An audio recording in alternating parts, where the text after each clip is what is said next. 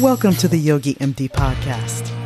It's Nadine, yoga teacher, health coach, and retired doctor, here to bring you and your body together, not in sickness, but in health.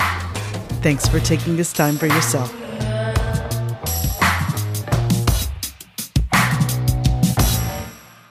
It's not easy. When people are gonna tell you go back home or what you, it's not easy. But I, I know things were not gonna get better. I knew it because that I see the decline of Haiti. I know because when Duvalier became president, I was 14 years old.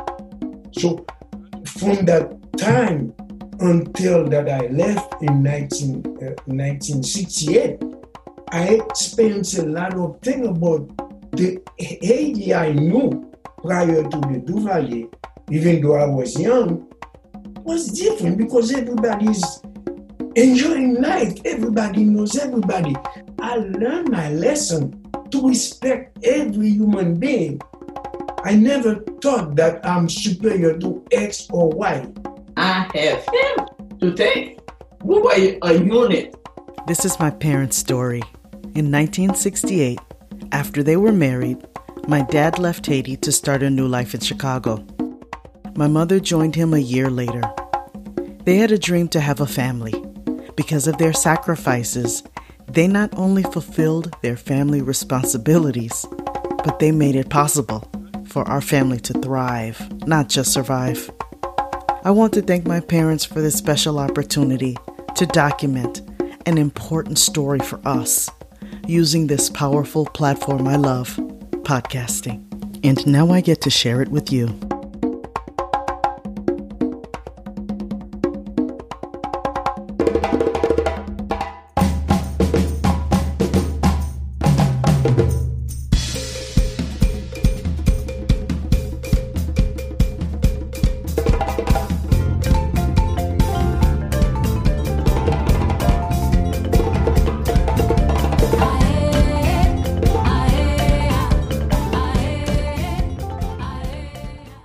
What were the circumstances which compelled you to leave your country and come start a new life in Chicago? I was uh, 19 years old when I left Haiti to come to Chicago to join my husband, who was there a year earlier. But what was going on in Haiti? Why couldn't you stay there and start a family there? Growing up in Haiti under the dictatorship of Duvalier was terrible. Every aspect of life, of society, began to fall. Lack of opportunities, violation of all institutions. However, when the American embassy began recruiting any qualified person to come to US with a permanent visa, I applied, passed a test, and was accepted. Then I found a, a job opening in Chicago. What did it feel like when you were leaving? Oh my God. Leaving my country was the hardest experience of my life. Since I was the first sibling to leave home, I was the first one to leave home. It was uh, five of us. I was the fourth one, like the baby, the baby sister. You know, very, it was hard. Hardest thing. Painful the transition was horrible, was even horrible. I was homesick a lot. But I realized that going back to Haiti was not an option. So I had to adjust to my new life in the US. You know, like adjust to the weather, the food, the language, and everything else. It was, the shock was real. The shock was definitely real.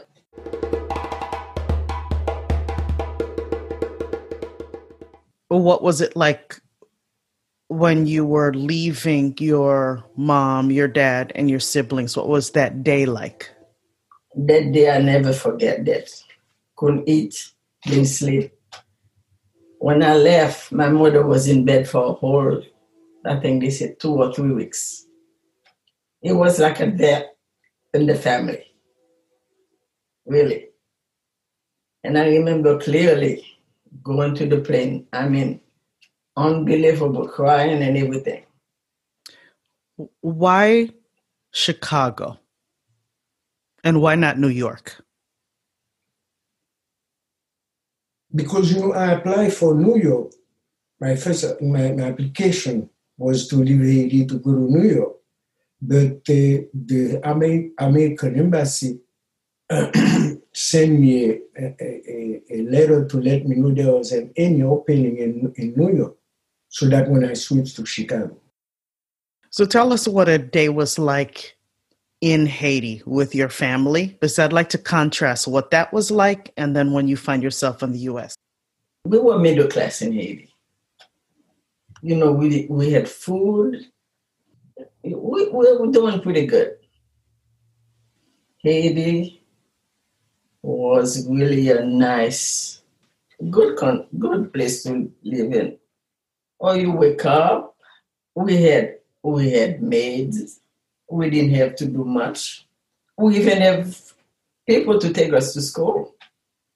So you go home and you know you go to school and you learn, you do your homework, then you eat.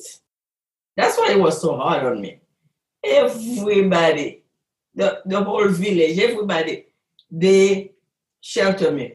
And then uh, really thing we we do, we used to watch a lot of movies. We used to go to the movies a lot that's the reason why I think that United States, what I saw in the movie, thought everything was clean, everything was perfect. Because that's what they used to show you. Glamour. But I can we can tell in uh, the regime, uh, Duvalier regime, regime, things was not gonna get better in Haiti, uh, people live, you know, people live like it's, this is a fraternal country where everyone is is care about the next person. So when I come here, you you have to stand for yourself. That's another another thing, one of the experience that I, I, I acquired. So in Haiti, uh, uh, my family, the family I've been raised is about seven of us. And then uh, I had experienced the time where we didn't have food on the table, we didn't have uh, a place to stay. I'm going to many schools in my grammar school. Uh, so uh, that that taught me life you know, uh, that prepared me for any eventuality. Because coming from to a poor country and coming to a rich country, that's a big difference. You know? So this is this is a, a long time experience for me and, and I enjoy it.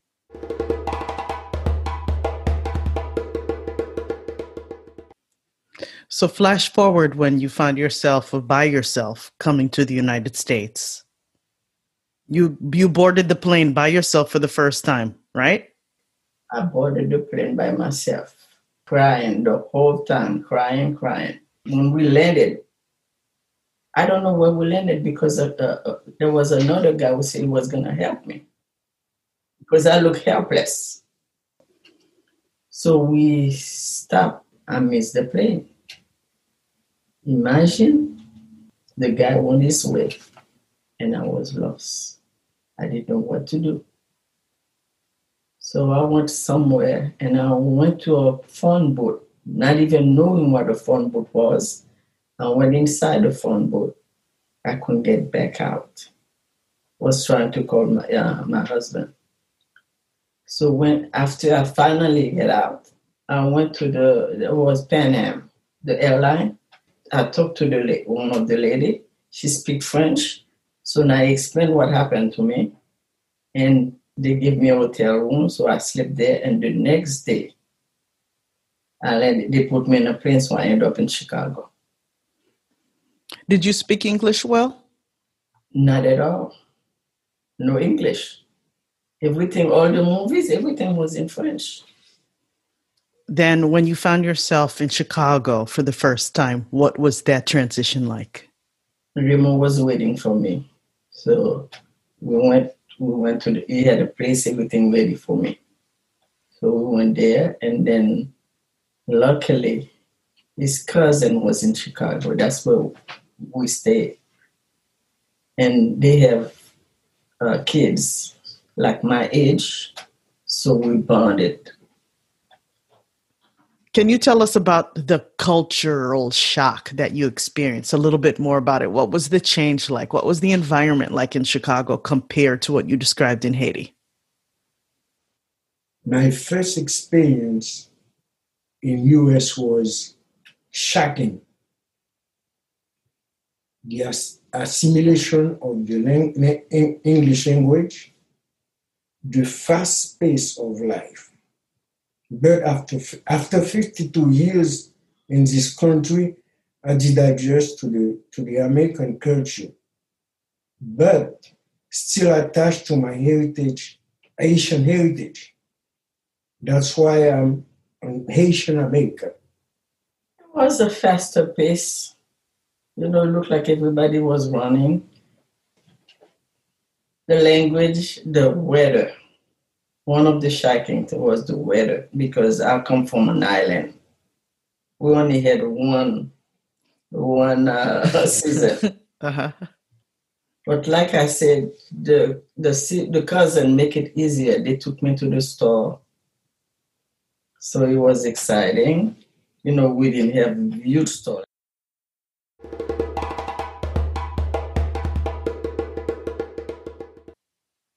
So, what when you say your Haitian heritage versus your American uh, culture, adopting American culture, what are some key differences?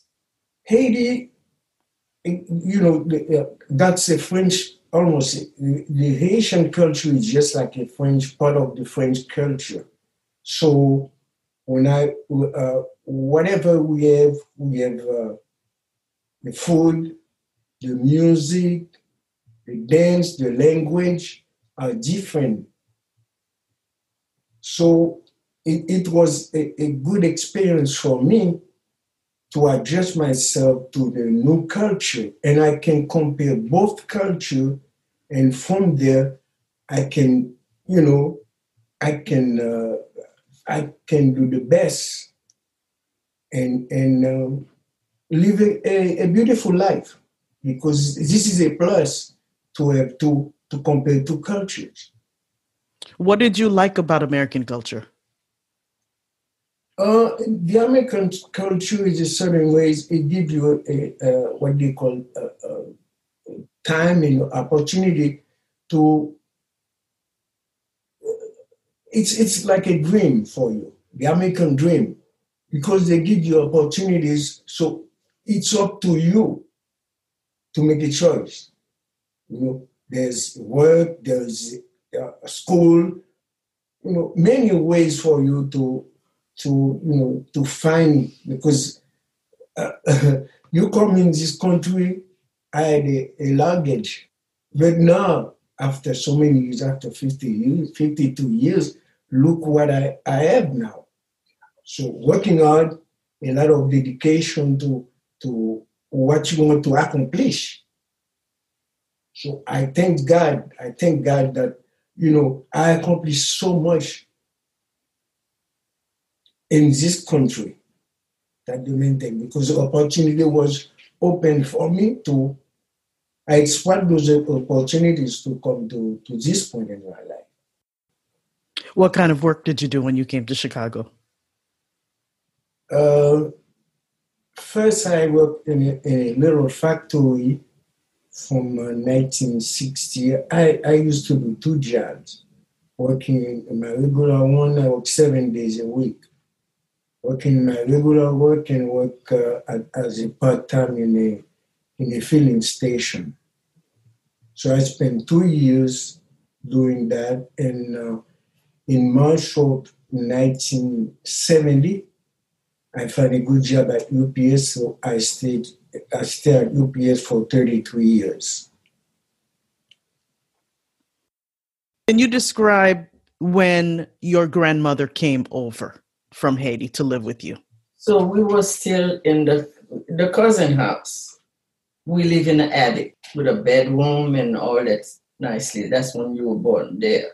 So they have to move to New York. The cousin, they were living in Chicago. So we went to a new apartment. That's when my grandmother moved with me. Voluntarily, she moved with me to help me. So she babysit, and I was in peace when I was going to work. At that time, I was working. So going to work, you know, I, I was in peace, knowing that you were in good hands. And when we come home, when I come home, food is ready. She did all that for us until she got sick. Her request was she wanted to die in Haiti. So when she got sick, she went back to Haiti, and that's when she passed away. Then I said that we got to have our own home. So we work hard. We have a new home. That's when my mother took over. My mother lived with me for over 20 some years, doing the same as my grandmother was doing until she passed away. These two unselfish and loving women were my backbone. Did you ever talk to either one of them about why they decided to do that? I didn't have any relative in Chicago. I was by myself in Chicago. And that's why they, they, they want to help. So I will eternally be grateful to them because, eh, you know, they did it for me.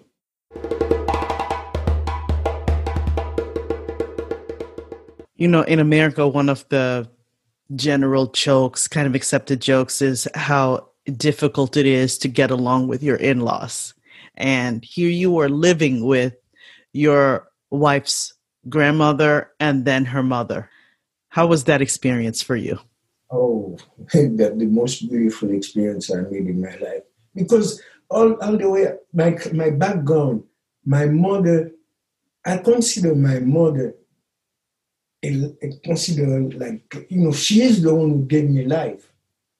So I consider a woman as precious because living with the grandmother-in-law, the mother-in-law, that was great for me. And you know, I don't know how to I, I don't know how to explain my appreciation and my recognition for these two lovely women because they, they, they help me in many ways in my life.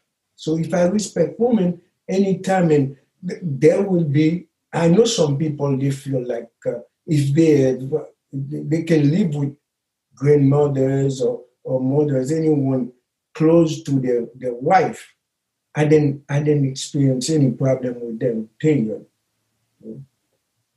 One of the things about being Haitian is that there is a deep sense of respect for family values as well as being educated, and we can talk about those later.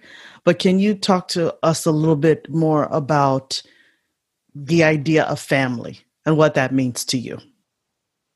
My main goal in life was to create a family. So I work hard to provide for, for all my children, for my family, I should say. Uh, family is, is, a, is special. Family is something that uh, you have to dedicate a lot of uh, sacrifices and discipline in, in, uh, toward that goal because when when you have a family, your life change. And I don't think there is anything you can accomplish in your life than having a family? Well, family means everything to me. When you when we were in Haiti, family, you respect your elders. I don't care if you were like 50 years old, 60, you respect your elder. So I had great, great respect for my grandmother and my mother, helping each other. And you all made sacrifices for each other too. Oh, the sacrifice, that's what they did for me. Uh, you know, they sacrificed the, the whole life to stay with me. How many people can I do that? That was unbelievable. And I didn't I didn't ask they want to do it because family, that's what family, that's what they do. That's what we do. It was not you're gonna pay me, I'm gonna babysit. No. They live with you. They did everything they could for you. They stay with me to help me. I have three daughters. None of you ever know what a babysitter look like. None of you. That's a blessing.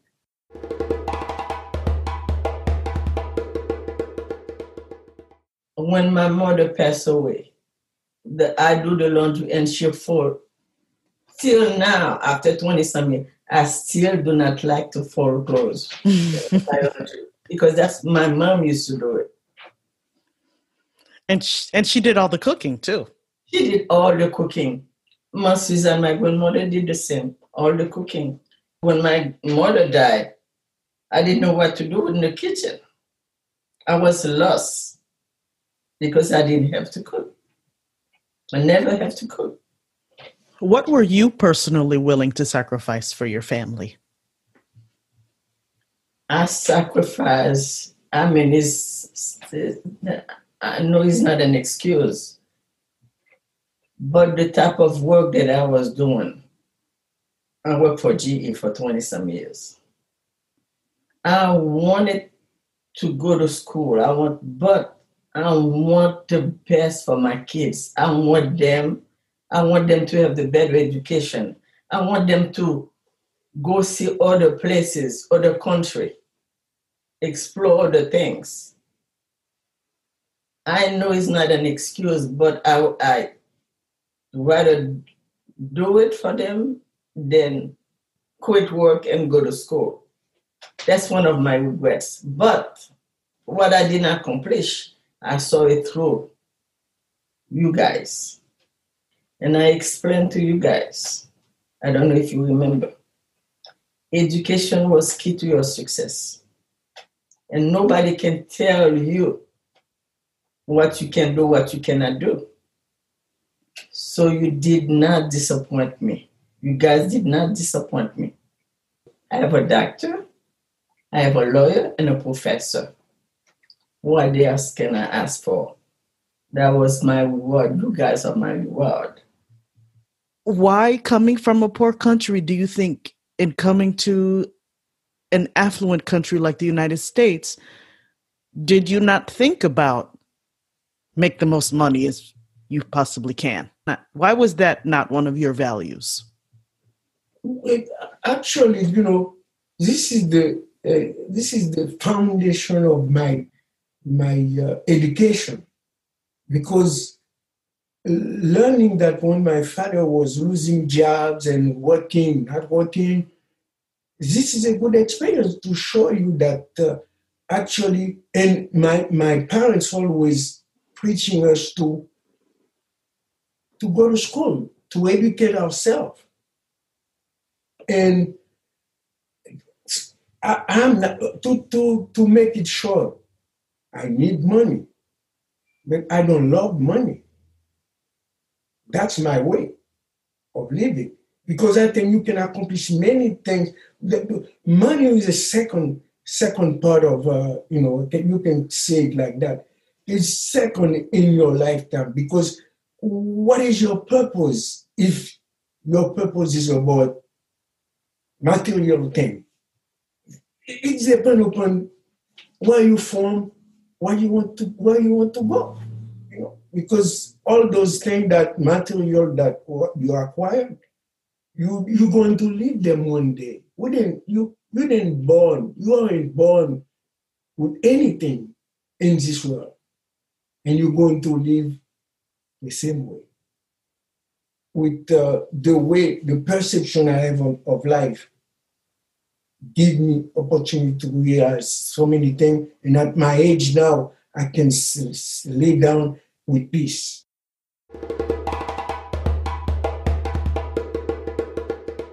Well, let's talk about grandchildren now because you've started to see your dreams become exponentially realized in the lives of your oldest granddaughters, Maddie and Lisette, my girls.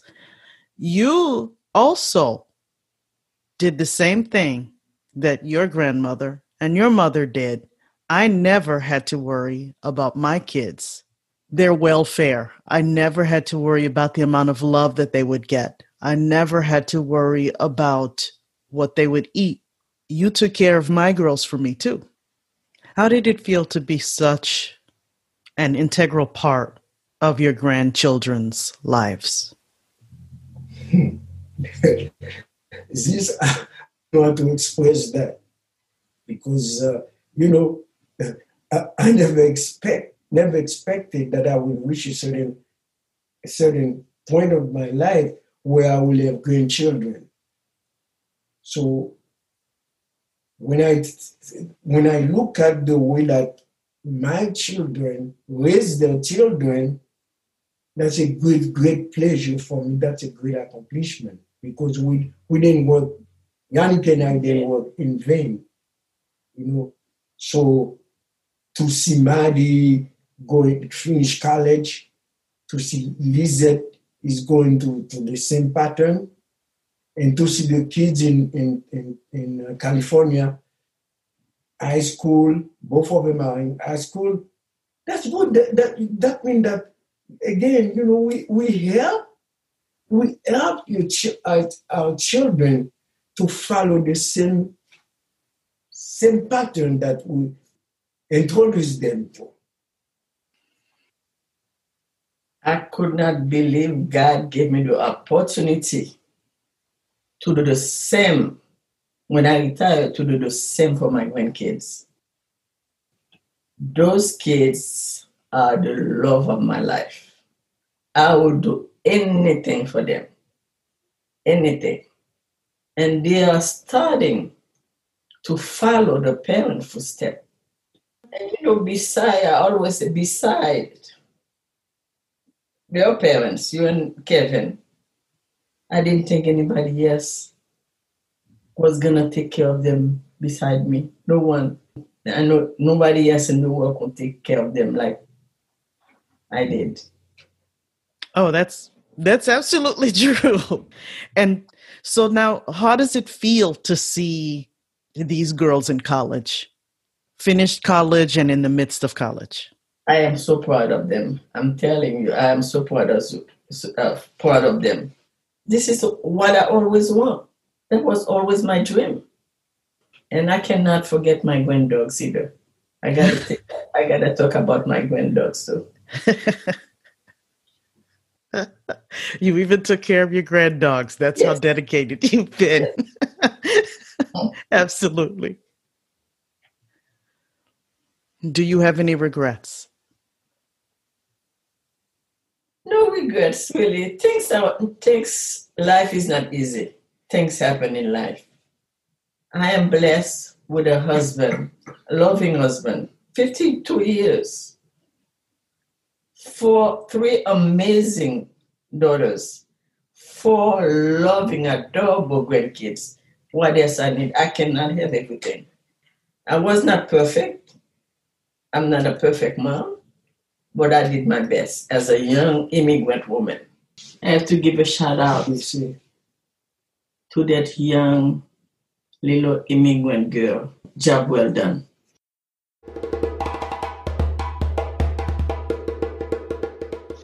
So, Mom, before I ask you my final question, you had a significant health scare many, many years ago with cancer. And so I'm sure as a cancer survivor, your vision of what it means to be a healthy person is different than someone who didn't undergo such trials and tribulations. So, what can you say about what you define as being healthy? I have to stay physically and mentally active. So I walk five days a week. During the winter, I go to the gym. Mentally, I like to read. I read a lot. I did yoga yoga over over ten years. Oh, it's been a long time. Yeah, well over ten years. I love gardening. I do garden, and every night before I go to sleep, I do a puzzle. I'm always active and try to eat right. That's all I can do. Keep up with my health, and I gotta thank you for my health too. When I was sick, when you gave me my first grandchild, Maddie I think God may put me in this world to do something for a purpose. For a purpose. Having a grandkid is a special love. It's, it's not like your kid, it's a special love. I never fought so hard in my life to stay alive for Mary. You guys too, but for Mary.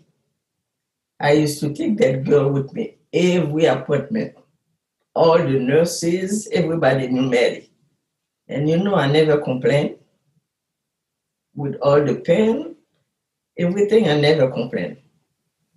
I say, I'm going to fight. And I fought hard. Thank God, it's been 20, 20, and Maddie's 22. Mm-hmm. 23 years. Mm-hmm.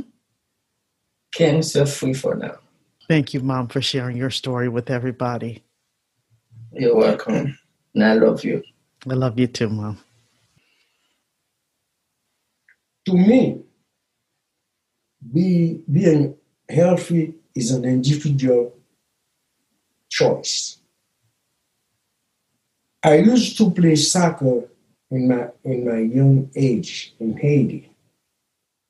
Therefore, I established a set of activities. Walking two hours for five days in a week, cutting my grass, drinking plenty of water, and finally reading my newspaper daily. Uh, uh in general, I like to thank all of you. The children, first of all, my, my dear health and the, the children, the grandchildren, forgiving me the great, great, great experiences my life because your success is my success. Well, I want to thank both of you for everything you've done for me, for my girls, for my sisters, for my niece and nephew. You're welcome. You're welcome.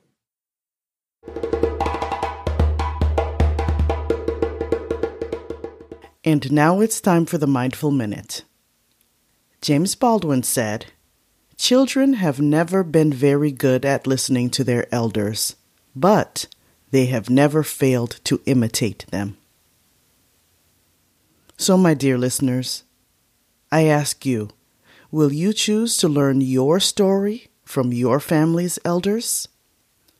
And what is the legacy you wish to leave behind for the next generation? Haiti is my soul, United States is my mind. We are Haitian American.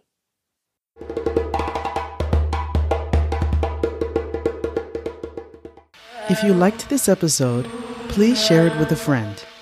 And are you interested in starting or maintaining a yoga practice at home?